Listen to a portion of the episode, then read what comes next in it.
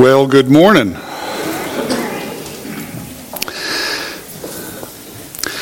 I got to tell you something I think is kind of cool about that last song we just sang. To the best of my knowledge, it was never written to be sung at church. Um, it was a song that kind of entered into culture and society because it seems that a person had a life changing encounter with Jesus. They were a musician. They penned the words, they published it, and they put it out there, and it circulated, and people loved it. In fact, for me, I think one of the first times that probably really landed on my ear was watching American Idol and listening to Simon Cowell go, I love that song. It's one of my favorite songs. And you kind of look at that and it kind of blows you away that here's a song that talks about a life changing encounter with Jesus, kind of circulating through our world as a person just says, I met Jesus and he's changed my life. Really kind of cool. It's kind of like how we should be living on a regular basis, right?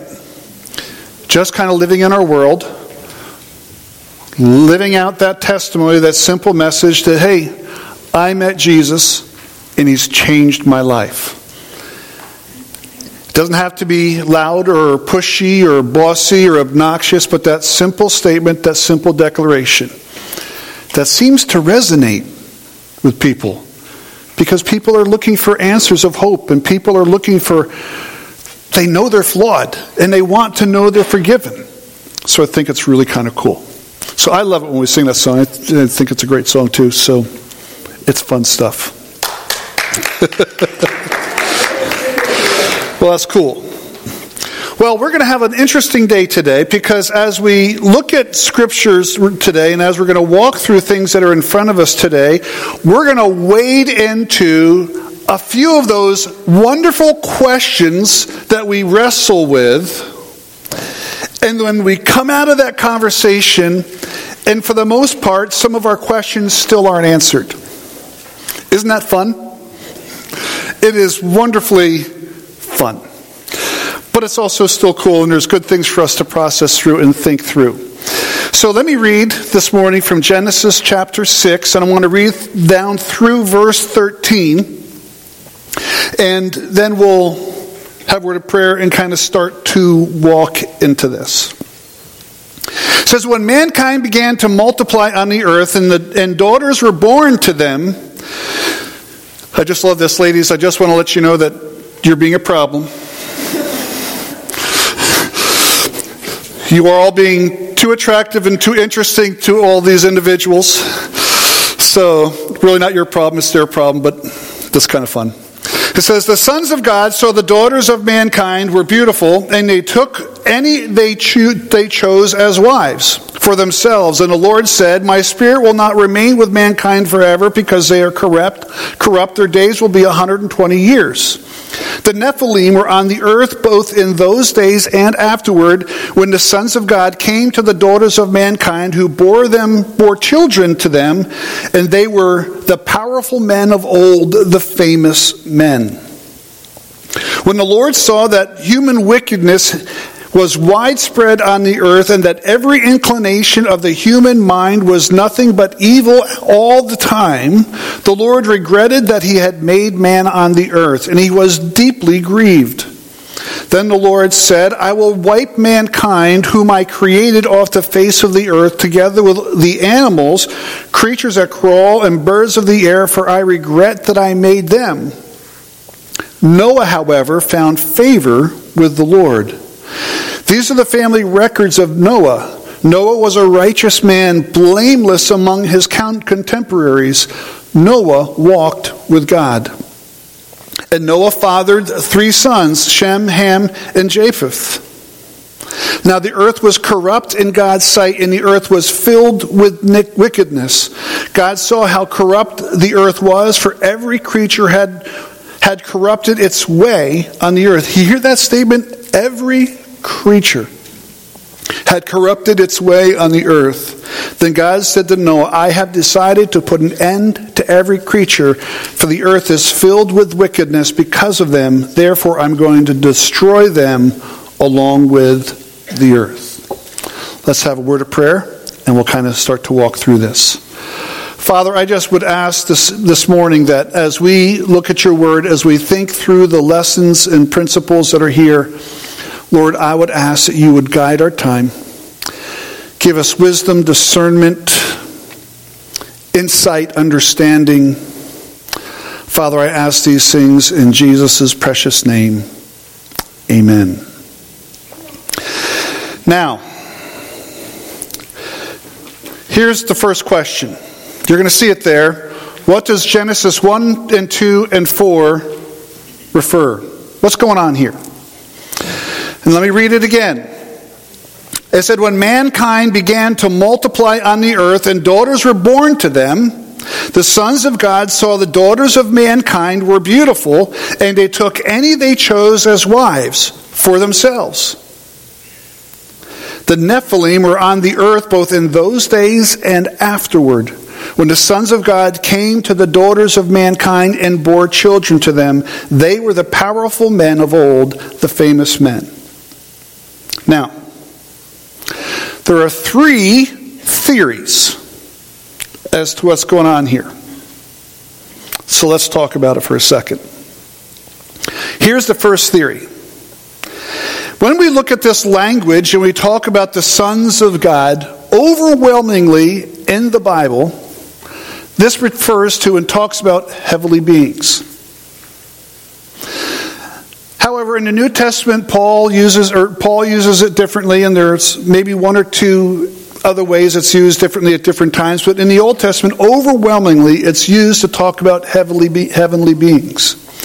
And for a long period of time, the general theory was that during this period of time, those angels that had rebelled against God, some of them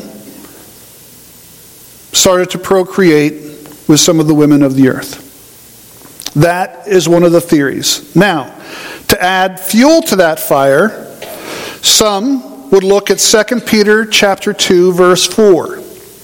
And so in 2 Peter chapter 2 verse 4 we read these words, "For if God did not spare the angels who sinned, but cast them into hell and delivered them to chains of utter darkness to be kept for judgment. We'll pause there because we don't have to read the whole context. There's a good chunk of people that would say what went on is that angels were procreating with women of the earth. God judged that. The angels that are being spoken about here are those angels that went beyond the framework of what God had identified. They received a particular area of judgment. They're being held in judgment. Later on, you see these angels being released in Revelation. They wreak particular havoc on the earth. And so that's the first theory. Here's the second theory. The second theory, as we talk about the sons of God or the, these elevated individuals, and people would say the sons of God here are the rulers, the authorities, the powers that have been established now in the new world, in this world that's going on here. And so the individuals who are the power brokers, the kings, the princes, those who have force and, and can impose their will on others. They travel around the countryside, they see a beautiful woman, and they decide, I'm going to take her. Guys, she is coming home with me. Bring her to my place. And so they are collecting wives and choosing who they want willy nilly without a care or concern for either the women they're taking or what other people would say or do. Here's the third theory the theory is that the sons of God would refer to the line of Seth, which we read about and talked about last week. So these are the godly individuals who are slowly falling into the ways of the world. They see these beautiful women, they decide, you know, I think I'd like to take her home with me. And they take her home, they make her a wife, they have children and get drawn away. And so that is the theory that's going on here. So, I know what you'd like me to do. You'd probably like me to say, This is what it means, right? Here's the fun part of, of this whole conversation don't really know. Because this is one of those times when God kind of tells a story, he makes a statement, but it doesn't really explain it. Now, I have a personal opinion. And that personal opinion is I don't think it's the first one. I don't think we're really probably talking about angels procreating with man. And if you want to pull me aside later, I'll kind of walk through the various themes and, and chords that I kind of pull on to kind of come to that conclusion. But I don't think that that is really what's going on. But on the big picture, I really don't know. But you can't walk through the scriptures and skip over something that's going on because what's going to happen? You're going to do the same thing that I would do when I sit and walk through a commentary and I'd try to listen to someone who's going to talk about stuff. And then they you come to that part, it says, good, finally someone's going to talk about this and they're going to explain what's going on. And you get there and they skip over it, they say nothing, and they go to the next point. No, oh, come on! This isn't right. You know, I'm, I'm listening to you and talking to you because I want an answer and you're not giving me one. You're really annoying me here, dude. You know, and so I don't want to do that to you. But what I have to say to you is, I don't know really what's going on here, except for something significant is going on, and it is offensive to God. And it is really ticking God off. Because what's happening is people are giving in to the corruption that is in them because of Adam. They're, they're giving in to that inclination to pursue sin and to pursue wickedness. They're, instead of choosing, just as that question was presented Adam to, to, to Cain, Cain, you have sin lurk, lurking at your door, ready to consume you, ready to own you. But Adam, you have to say no, and you have to exercise authority over your life and say no to sin. And we look at Cain, and Cain said, No, I'm going to give in to sin. I'm going to kill my brother. I'm ticked off. I'm angry. I'm entitled to a response. I'm entitled to kill my brother because, God, you didn't accept my sacrifice. And what's going on in our world, what's going on in the world here, is that people are making room in their lives for sin to run rampant. And it's offensive to God. And if I'm going to pull one thing out of this whole conversation, I'm going to pull one thing out of here. Probably, let me give you two. One, this will be a great question to ask in heaven God, what was going on there? I didn't get it. Andrew talked about it. He didn't get it. I've read all sorts of commentaries and study Bibles and all the other kind of stuff. No one else got it either. Can you please explain to me what's going on? Now, here's one of the good things that's going on with this no major doctrines are shaped or formed by any of this. So, but this is one of those stories, one of those events that takes place that we really don't know all of what's going on, except we're seeing the reality of sin. Now, we need to wrestle through are we giving room in our lives for sin? Or are we choosing to live in righteousness? Are we choosing instead to honor God and to pursue Him? That's the challenge we need to wrestle through. How about verse 3? You see it in your notes. How should we understand Genesis 6 3? This is another one of those questions that gets debated. Because in the middle of this conversation about this wickedness of man that's going on, we read verse 3. And the Lord said, My spirit will not remain with mankind forever because they are corrupt. Corrupt. Their days will be 120 years. So people look at this again, and this is one of those things they go, I'm not really sure what God means when He says this. What's He talking about? Because one of two things are probably the big deal. And what's interesting is both are kind of true. So is God saying, okay, I'm done, I'm tapping out, I'm going to give you guys 120 years, and then you're toast? I'm going to send a flood, I'm wiping you out? Or is he saying, you guys, I'm not going to let you live past, I'm, I'm setting a rule. You're not going to live past 120 years. Now, we see some individuals that lived a little bit longer that later on, but we see now the, the general consensus, the general rule people don't live. I mean, you find someone 120 years old, you're going like, oh my goodness, they're like ancient. You know, now we see someone that's in their 90s, we feel that way, but they're going like, time out, I'm not 120 yet. So don't give me the, the, the totally ancient designation because I might make it a little longer. But we don't see many people that are making it past 100, let alone getting to 120. But every once in a while, you see someone who kind of creeps up into that zone. Every once in a while. But we see that with all of us, the age and lifespan has really come down. We're reading in chapter 5 800, 900, 700 years people lived.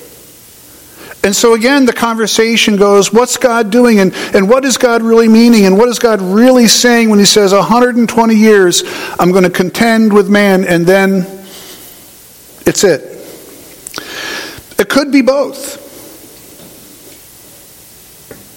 What I know is this. In about 120 years after this statement was made, God sent the flood. What I also know is our life, lifespans have gotten much shorter. I really don't know to which God was specifically speaking, but either way you want to cut it, both of them have happened. Isn't that fun? Don't you love it when someone says to you, I want you to, and what do you mean? Do you mean this or that? And they go, uh huh. I'm not appreciating that. You're, you're annoying me. You're frustrating. Which is it? Uh huh. And they kind of like, that's a little bit what God is doing. Which is it? And God goes, uh huh. And he doesn't explain it a whole lot more, but both would apply. And then we come to, chap- to chapter 6, beginning at verse 5. And you see here the overwhelming wickedness of mankind. Looking at verse 5. When the Lord saw the human wickedness was when, when the Lord saw that human wickedness was widespread on the earth, and that every inclination of the human mind was nothing but evil all the time, the Lord regretted that he had made man on the earth, and he was deeply grieved. Then the Lord said, I will wipe mankind, whom I created, off the face of the earth, together with all of the animals, creatures that crawl, and birds of the sky. For I regret that I made them. Drop down to verse 11. Now the earth was corrupt in God's sight, and the earth was filled with, with, with with wickedness. God saw how corrupt the earth was, for every creature had corrupted its ways on the earth. Then God said to Noah, I have decided to put an end to every creature, for the earth is filled with wickedness because of them. Therefore, I am going to destroy them along with the earth. What do we see? We see the outworking of incredible wickedness taking place on our earth. Now, we talked about this in our life groups a little bit this past week. And we talked about it in particular as we looked last week at those who were creating the lute and the lyre. We were talking about those who were the first to be the ones who would be traveling herdsmen. We talked about it when we saw the, that this one was a metal worker working with copper and bronze. And you know, as we talked about that, we said, you know, these issues were highlighted because these were the pinnacle of their achievements, but they hadn't really walked with God. And so the, the pinnacle were these things, but they hadn't walked with God. And then as we kind of went to our life groups, we talked about the reality that, you know, part of the, the stuff that's going on here in this conversation is we're seeing people who have walked from God, but they may not have chosen to give full vent or full pursuit of wickedness in their lives. So when you talk about someone who's wicked, when you talk about someone who is far from God, and, and, and the spectrum of evil starts over here with evil but not giving full expression to it, and over to the piano where it says they're given full expression and they're giving everything they can to be as wicked and evil as they possibly can. Possibly these guys were kind of living over in this zone. They were far from God. They weren't walking with God. They weren't interested in really knowing God. They were pursuing the things that they enjoyed in life. And so some of them enjoyed animals and they became a traveling herdsman. Someone enjoyed, enjoyed music and they started to create music and create instruments. And, and another person enjoyed working with their hands and, and making things and fashioning things and became a metal worker. Now they were far from God. They weren't walking with God. They didn't love God. But they also weren't as evil or vile or depraved as they possibly could be.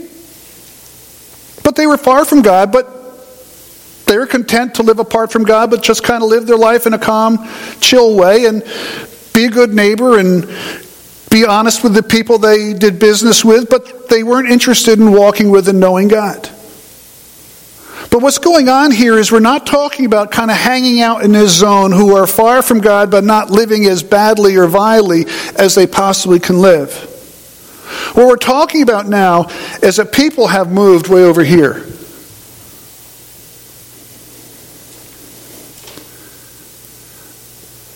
The inclinations of their heart all the time are wicked. The attitudes and motives are always depraved. And they've started to live in this place where they were not just far from God, but they were choosing to actively live in evil, wicked ways.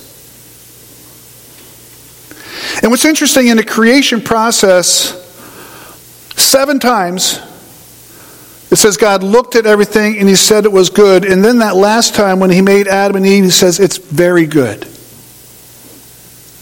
And now, a couple of thousand years later, he's looking and he's saying it's very evil. It's depraved. It's vile.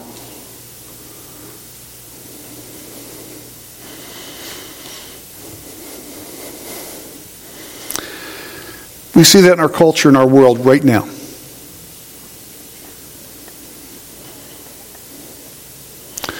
We see this with Russia deciding, you know, we want our neighbors' land. We want their people. We want their space. So we're going to take it. We don't care who we blow up. We don't care who we kill. We don't care who we displace. We don't care what you say. Fooey on you. We're just going to take it. Try and stop us. And if you try and stop us, I'm going to nail you as hard as I can. And I'm going to do as much damage to you as I possibly can. Because I don't care. So go ahead and try and I'm going to get you.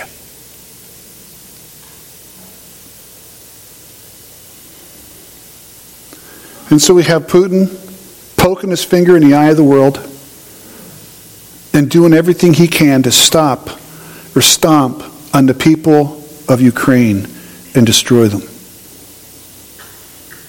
Because he's bigger and badder, stronger, and he's going to be a bully.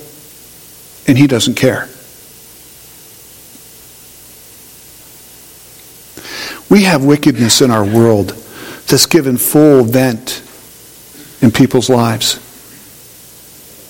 But you know, there's other things that go in our world that we don't always see. That doesn't get splashed on the national news or the global news as the stuff that's going on in Ukraine. Or we talk about it, we hear about it, but it doesn't always get the play or the attention as the events of this past week. We still have slavery going on in our world. We still have people that have forcefully chosen to oppress and take ownership of other people and to make them their slaves. It still happens. It's still going on. A number of years ago, during President Obama's administration, about 3,000 girls were taken captive. They were never returned. And while a lot of noise was made about that, they're still captive and they're still slaves and they're still unaccounted for. No one knows what's happened to them.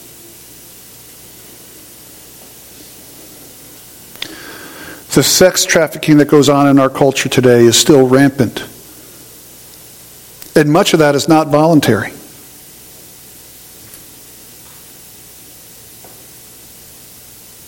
What's interesting, you wouldn't think this, but Atlanta is probably the hotbed for where people come into our country and get dispersed throughout our country. But it's happening all over the world.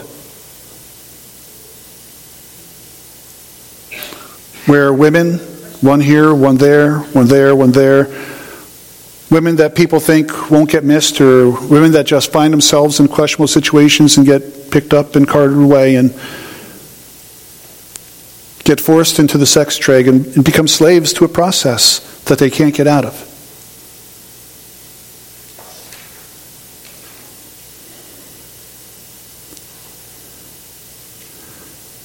We have friends that work in Colombia. And they regularly communicate and they talk about the oppressiveness of that government. We can talk about Cuba, we can talk about other countries where governments eh, are in huge, significant ways oppressive of their people.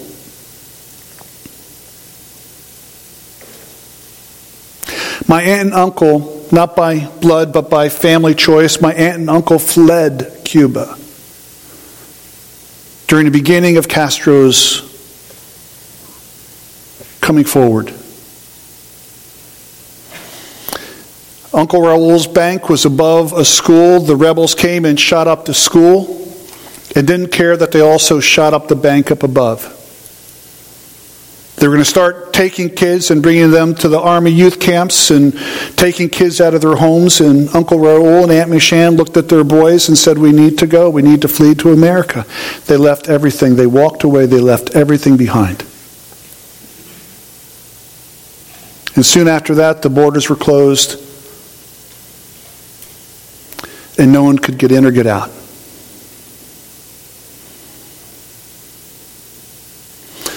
Their one son went back to get family, was one of those boat people we read about years ago, who was stuck on no man's land between Florida and Cuba for a period of time and had to get rescued. Our world is still filled with all sorts of evil. It's not as maybe evil as what was going on during the days of Noah. But our world is still filled with evil, with people who do evil things, whose inclinations and desires of their heart are still to bring hurt, are still to bring harm, are still to be selfish, are still to be self indulgent, who still say, I don't care who I step on, I don't care if I offend you, I don't care if I damage you, because you are a means to an end, and if I have to go through you, over you, on you to get there, I'm going to do it because you are a tool in my arsenal to get what I want, and I don't care.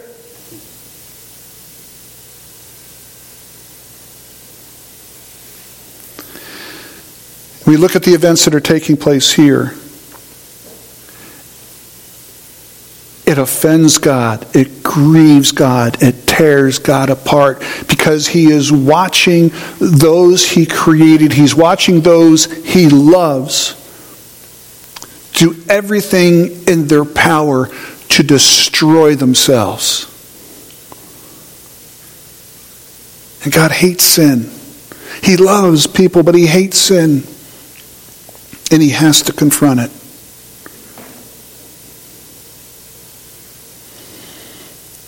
Now, what's interesting is we talk about these days, and Jesus talked about these days a little bit. We see that in, in Matthew. Matthew chapter 24. I have to wait, go there. Matthew 24, verses 36 to 38.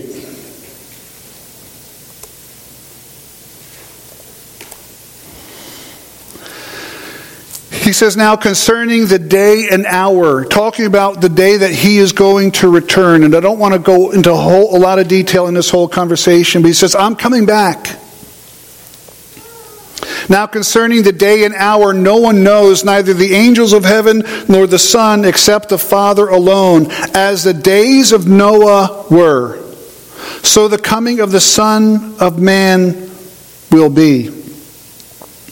For in those days before the flood, they were eating and drinking, marrying and giving in marriage until the day Noah boarded the ark. Now, here's what's interesting Noah was building a long time. A long time. About a hundred years. And when you see something really crazy being built in someone's backyard, people do get curious. So he's got something a few stories high and a couple, like a football field length long going up in his backyard. And I don't know if he had permits.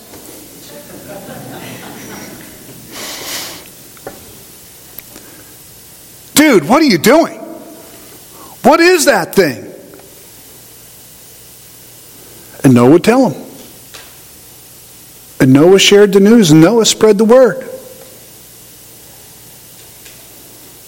But everyone thought Noah was nuts. Oh, that's just crazy Noah. Ha! Giggle.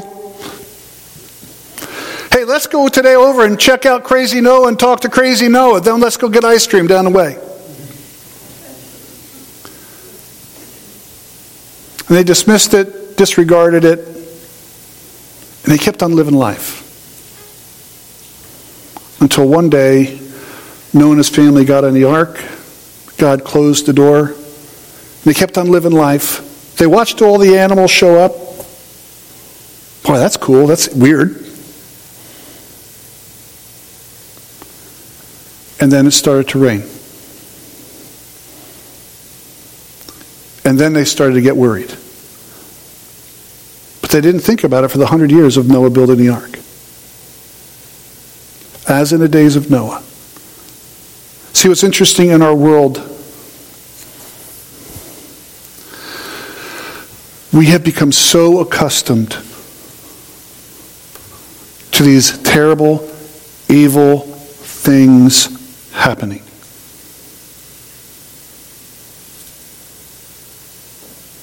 Now we're upset about what's going on in Ukraine, but no one's really doing anything about it. We've been upset about people who are abducted, forced into slavery, but in so many levels, people really don't do anything about it. It becomes a texting campaign, a YouTube video. But the really changing of things and confronting of things and tracking down people and setting people free and holding people accountable that are doing these evil, wicked things, it really doesn't happen nearly as much as it should. Because we become accustomed to living with the terrible, evil things that go on around us. As in the days of Noah. We should be paying attention and be aware that there's something else coming in the next stage of the journey.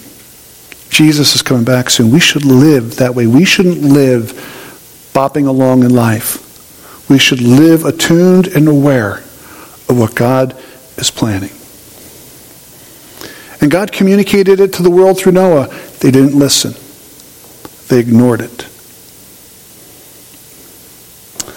One more thing stands out the importance of righteousness. Look at verses 8 to 10. Despite all of this evil, despite all of this wicked, despite all of these terrible, horrible things that are going on, there is a shining, blazing light in the world. It's Noah. It says, Noah, however, found favor with the Lord. These are the family records of Noah. Noah was a righteous man, man, blameless among his contemporaries. Noah walked with God. And Noah fathered three sons Shem, Ham, and Japheth.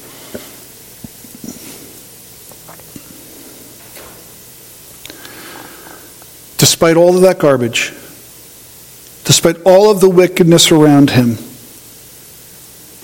Noah decided he was not going to live on the spectrum. He wasn't going to live down there living the worst he could, and he wasn't going to live over here living a regular kind of vanilla kind of life, but still choosing to walk away from God, ignore God, and disregard God. Instead, he chose to honor God and he chose to walk with God. And he chose to shun the spectrum that the world was living on. He chose to walk and to live in righteousness. And God, through Noah, had a voice and a testimony to the world. Now, another one of those verses that makes us scratch our heads, so I'm going to hit three of them with you today. It's all sorts of fun. And we walk at those things and go, boy, Andrew's pulling out those verses that make us all scratch our heads and say, boy, what is God really saying here? And we don't know fully what God is saying here, but we know the essence of what God is saying here. Second Thessalonians chapter 2, verses 1 to 8.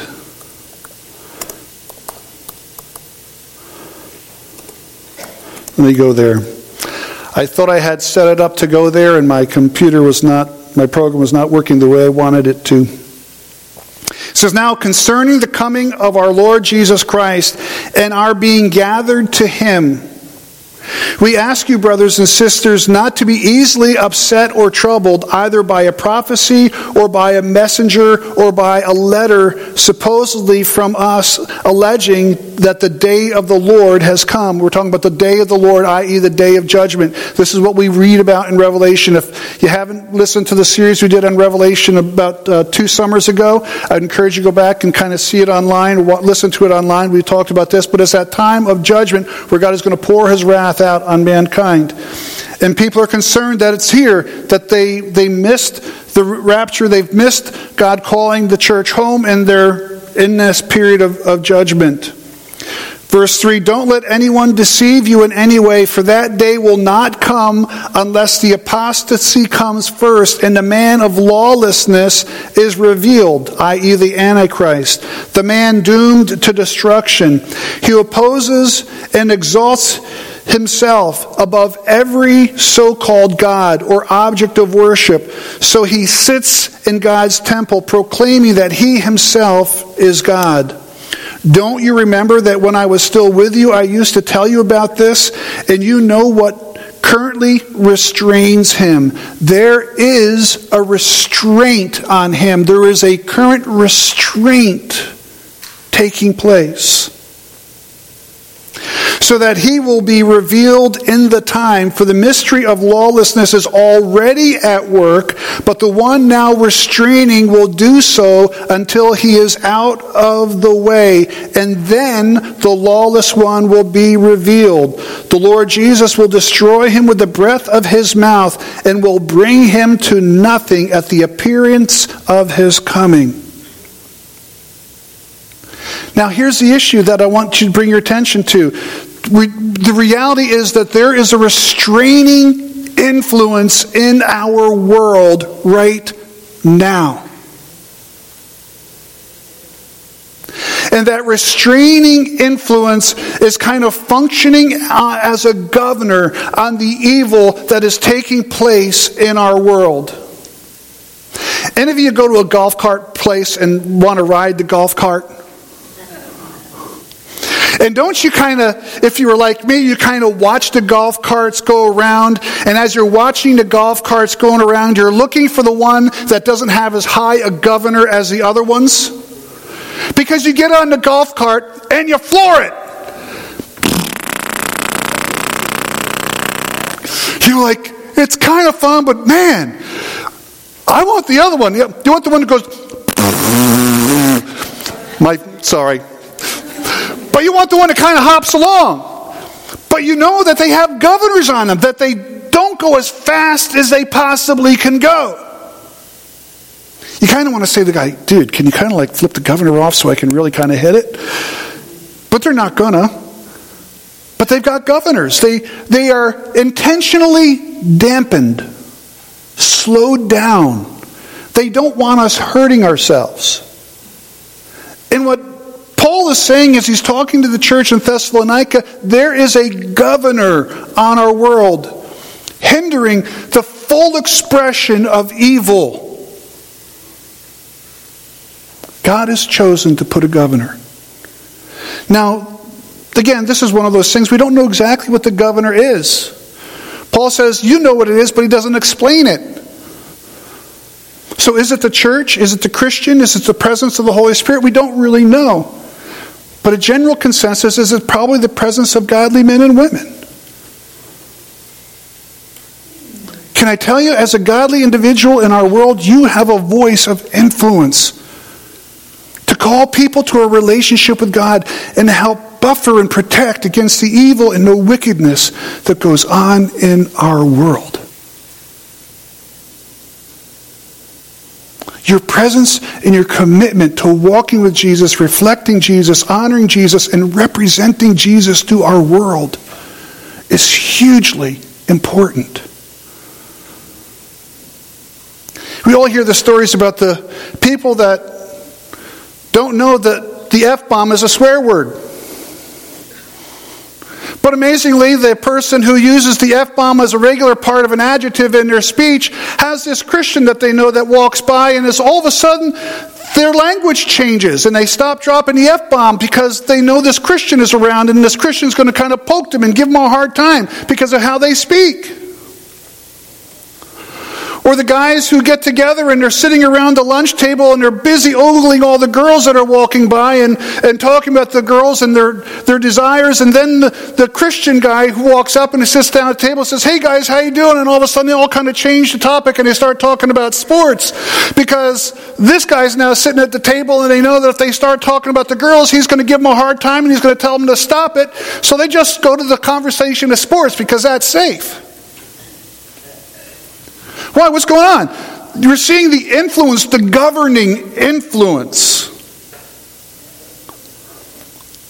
of righteousness taking place.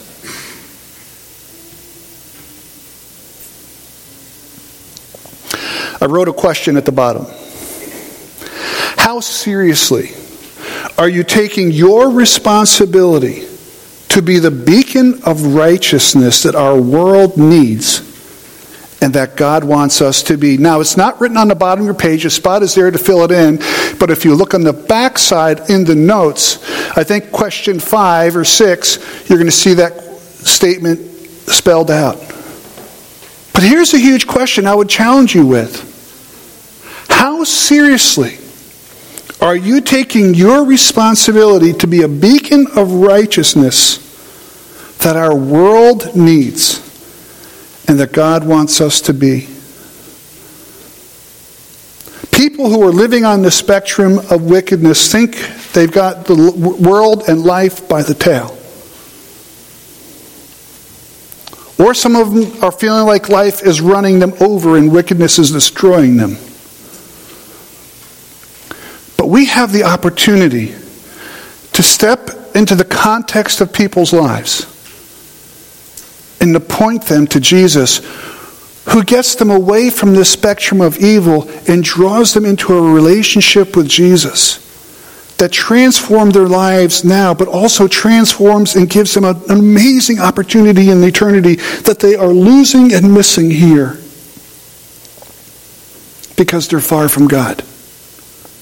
We have the opportunity to be that kind of witness in our world and with the people we interact with, to draw them to the hope of Jesus, to help them experience eternal life and forgiveness of sin, and to escape the ugliness of what happens as you live here. How seriously are you taking the challenge and the opportunity and the responsibility to live in righteousness? For Jesus. As we close, I want to do something a little bit different, but I think something that's significantly important. One of those things that we get to do is we get to pray and we get to cry out to God. I have to tell you fairly candidly that I am overwhelmingly powerless to change the circumstances that are going on in Ukraine.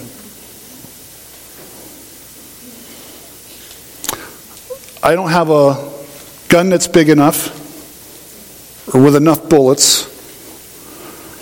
I don't have the bully pulpit to confront the bully, Putin. I'm just a country boy who happens to live in Toms River. Just to share with you the hope of Jesus on a regular basis. And much of us are in that same kind of situation. We don't have that kind of voice to change things, but we do have the opportunity to talk to our eternal God, the one who rules over all things. And I want to encourage, uh, encourage us this morning to take a little bit of time to pray. And so I'm going to open it up to us as a church family. I'm going to ask Connor to start, and I'll draw it to a close. This is not time for your like your regular prayer time, and please don't pray from hither and yon. I'm going to ask you to kind of focus your prayer time this morning to pray for the circumstances in Ukraine, the people in Ukraine, and that God would draw people to Himself and protect people all at the same time. That God would allow this to stop. And I want us to take a few moments to do that because I think we need to recognize that we can do something. I got to be honest with you right now. I don't know who to say that we should give money to. I really don't know because right now it's a war zone. I don't know really who's going to be in there, who's going to be doing stuff, and lots of people say, "Give us money, we'll help, and we'll do something." But we really don't know. I don't really know yet right now who I can say this is credible. Support them and give some resources to them. But I do know we can talk to God and ask God to meet people's lives. So I'm going to ask Connor to start. And as if the Spirit prods you to pray for the people of Ukraine, I'm going to give you the freedom to pray. Speak up so that we can join with you as you pray and hear. And then as I sense closure, I will draw our time to a close. Connor, would you start for us, please? Dear God, thank you that you are in control and that you are good. Lord, I pray that you will remind our brothers and sisters in Ukraine that neither death, nor rulers, nor powers, nor anything can separate them from your love. Lord, I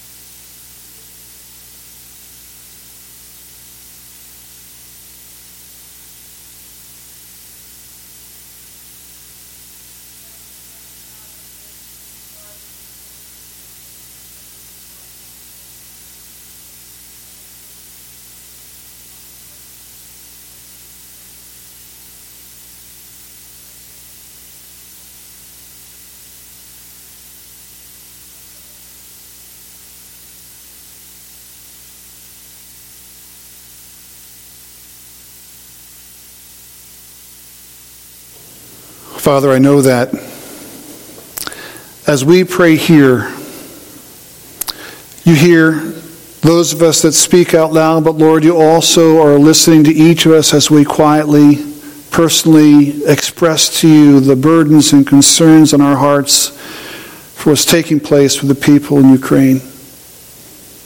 And the Father, all over our world today are your followers and children and other churches and other individuals crying out to you for your intervention and for your grace and for your work. Father, we would ask that you would restrain the evil that is being done. And Father, we ask for those that are being harmed and damaged that you would watch over them. We would ask for protection. And Father, even as we have been asking, that you would use the events to draw people to yourself. Father, I would ask that you would give the leaders of our world boldness and courage to confront this evil. And that they would not be passive and mute and kind of hold their hands up and say, What can we do?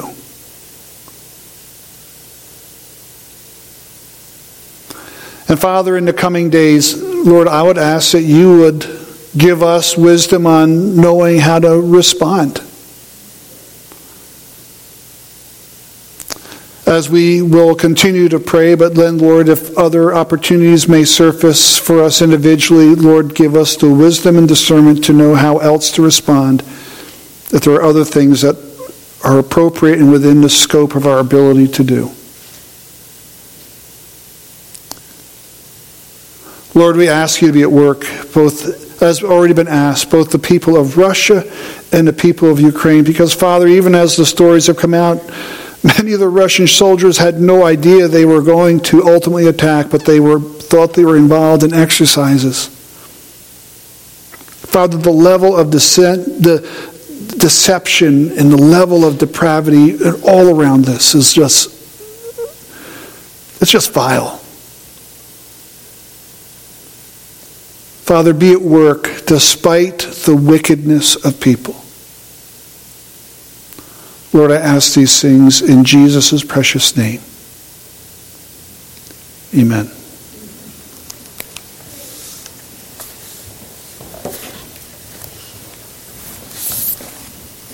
It's, it's worth looking at that final question. Now, later today, uh, some other day, this week in your life group, how seriously are you taking your responsibility to be the beacon of righteousness that our world needs and that God wants us to be.